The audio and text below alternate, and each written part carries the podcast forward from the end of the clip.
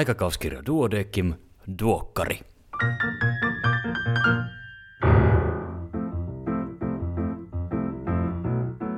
Tämä on numero 20 vuonna 2018. Minä olen Kari Hevossaari, lääketieteen kandidaatti Helsingistä. Tervetuloa mukaan! Tulevaisuuden ennustaminen on vaikeaa.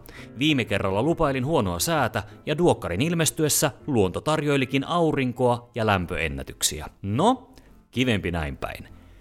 Oletko pannut merkille, että duokkarit ja muutkin D-podcastit löytyvät nyt myös Spotifysta? Sieltä niitä on varsin näppärä kuunnella vaikkapa kotimatkalla – vaan nyt asiaan aikakauskirjan sisältöön, ja tällä kertaa käsittelen tarkemmin sukupuoli-identiteettinsä kanssa kipuilevan nuoren kohtaamista.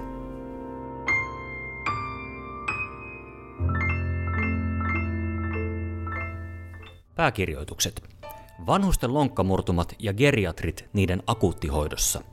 Väestö ikääntyy ja lonkkamurtumien määrä lisääntyy. Joka neljäs potilas menehtyy vuoden sisällä murtumasta. Mikä avuksi? Nopea pääsy leikkaukseen murtuman jälkeen parantaa ennustetta, mutta myös kuntoutuksella on väliä. Kannattaisiko geriatrit ottaa mukaan kuntoutukseen? Isossa Britanniassa näin tehdään rutiininomaisesti. Vaikutusta kuolleisuuteen ei ole pystytty osoittamaan, mutta kuntoutustulokset ovat olleet hyviä.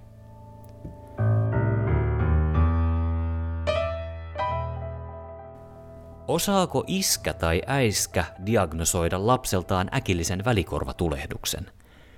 Kyseessähän on yksi yleisimmistä pienten lasten infektiotaudeista maailmanlaajuisesti, ja se kuormittaa sekä perheitä että terveydenhuoltoa. Älypuhelimeen kiinnitettävä korvalamppu on osoittautunut toimivaksi etädiagnostiikan välineeksi, kunhan vanhemmat ovat ensin saaneet lääkäriltä lyhyen koulutuksen sen käyttöön – Lääkärikollegat puolestaan ovat todenneet omassa käytössään älypuhelinkorvalampujen antavan jopa tavanomaista otoskooppia paremman näkyvyyden tärykalvolle. Mobiiliteknologiaa kannattaa siis ainakin harkita diagnostiikassa.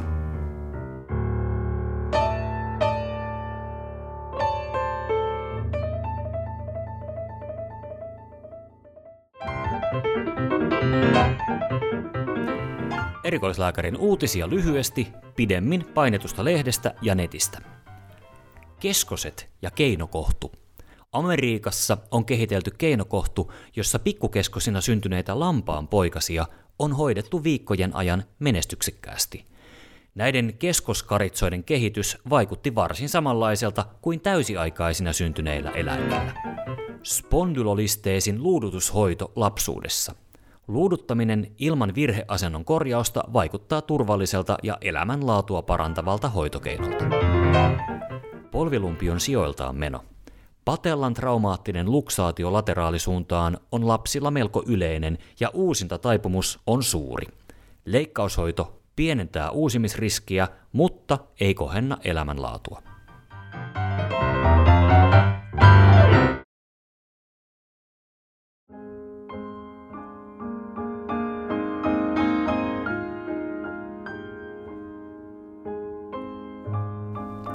Katsausartikkeleiden lyhyet esittelyt, ole hyvä, tarkemmin lehdestä.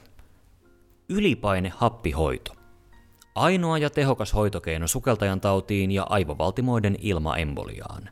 Mahdollisesti myös käyttökelpoinen muissakin tilanteissa, kuten häkämyrkytyksissä ja iskemien seurauksien hoidossa. HIV ja vanheneminen. Lääkehoito on kehittynyt ja HIV-diagnoosi ei enää käytännössä lyhennä odotettavissa olevaa elinikää. Ikääntyneiden HIV-potilaiden hoidossa on paljon asioita, jotka tulee tietää ja ottaa huomioon. Lisäksi on hyvä pitää mielessä, että myös vanhuksilla on seksielämää, ja ikä ei suojaa HIV-infektiolta. Modydiabetes ja raskaus. Geenipoikkeama aiheuttaa insuliinin puutetta, joka saattaa paljastua vasta raskauden aikana. Hoito kuitenkin eroaa yleisemmästä raskausdiabeteksesta, joten modydiabeteksen tunnistaminen on tärkeää. Itsehoitolääkkeet osana lääkehoitoa. Tunnistammeko riskit? Interaktiot ja yhteiset vaikuttavat aineet reseptilääkkeiden kanssa.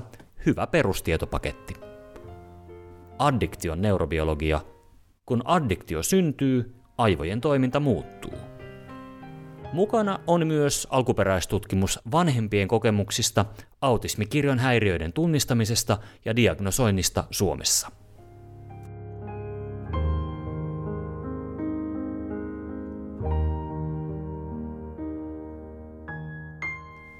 Tällä kertaa pohditaan tarkemmin hoitoa, nimittäin miten toimit, kun sukupuoli on nuorelle ongelma. Kirjoittajina Kaltiala Heino, Työläjärvi ja Suomalainen. Nuorten sukupuolestaan kokema ahdistus näyttää lisääntyvän länsimaissa. Onko kyseessä muoti-ilmiö, vai onko lisääntynyt ja helpommin saatavilla oleva tieto tarjonnut nuorille paremman mahdollisuuden sanoittaa pahaa oloaan? Oli syy mikä tahansa, meidän täytyy olla valmiita kohtaamaan hyväksyvästi kaikki nuoret, myös ne, jotka kokevat syntyneensä väärään kehoon. Suomen kielessä ei ole vakiintunutta terminologiaa, kun puhutaan transsukupuolisuudesta, mutta kansainvälisessä kirjallisuudessa käsitteen transgender alle laitetaan kaikki biologisesta sukupuolesta erkanevat identiteetit. Kaikilla suomalaisilla nuorilla, jotka kokevat transsukupuolisuutta, on oikeus saada ohjausta asiassa. Tällöin nuori tulee ohjata joko täysin tai hyksin sukupuoli-identiteetin tutkimusyksikköön. Nuoruusiässä tapahtuu suuri määrä muutoksia niin kehossa kuin mielessäkin. Oma identiteetti alkaa rakentua ja tähän kuuluu erilaiset identiteettikokeilut. Sukupuoli-identiteetti on yksi monista osa-alueista, joilla nuori hakee paikkansa maailmassa. Muita ovat esimerkiksi arvot, uskonnollisuus, etnisyys ja niin edelleen. Näin ollen hätiköityjä johtopäätöksiä mihinkään suuntaan ei kannata tehdä etenkään peruuttamattomia lääketieteellisiä interventioita. Jos nuori haluaa ilmentää toista sukupuolta kuin biologisesti on, hän todennäköisesti myös tekee sen. Sitä ei kannata aikuisen kieltää tai toisaalta edesauttaa. Tuki ja hyväksyntä riittää. Tärkeää on saada nuori tuntemaan, että hänessä ei ole vikaa. Joissain tapauksissa nuorten sukupuoli-identiteetti on kuitenkin jo erittäin vakiintunut nuoruusiässä – Kirurgisia hoitoja tehdään vain täysi-ikäisille, mutta niin sanotussa Hollannin mallissa puberteettikehitys voidaan pysäyttää GNRH-analogeilla. Näin saadaan mietintäaikaa. On syytä pitää mielessä, että kaikkea nuoren oireilua ei voi laittaa sukupuoli-identiteetin häiriöiden piikkiin, vaan myös muu psykiatrinen oirekuvasto ja kehityshäiriöt on syytä pitää mielessä. Ja ennen kaikkea, sukupuoli ei enää rajoitu vain naisiin ja miehiin.